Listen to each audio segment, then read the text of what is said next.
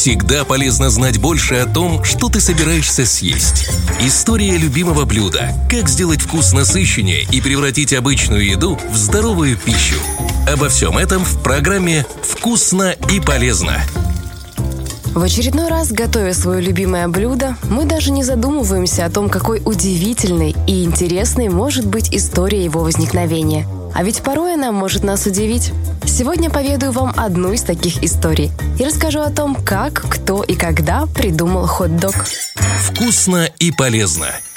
На вопрос, где впервые появились хот-доги, многие уверенно ответят «в Америке». Ведь именно здесь этот фастфуд стал национальным блюдом. Я вам больше скажу. В День независимости в США даже проходят массовые конкурсы по поеданию хот-догов, а каждый штат славится своим особенным рецептом булочки с сосиской.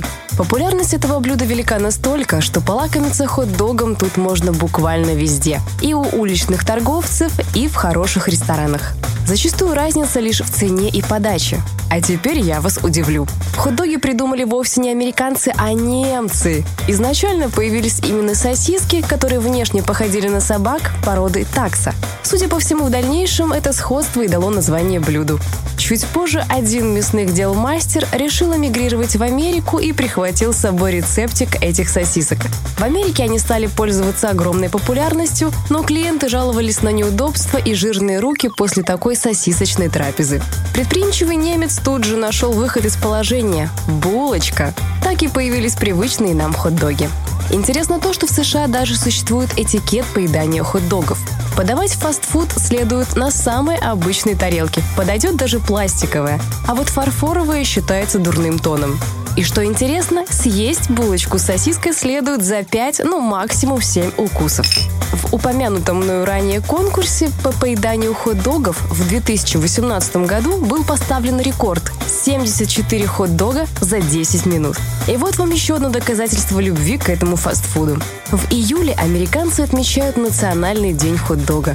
В России это блюдо появилось сравнительно недавно, в начале 90-х, и тоже снискало большую любовь граждан. Его не только можно заказать в кафе, но и приготовить дома самостоятельно. Привычный нам хот-дог состоит из булочки, сосиски, майонеза, кетчупа и корейской морковки. Как оказалось, последний ингредиент добавляют только у нас. Вкусно и полезно.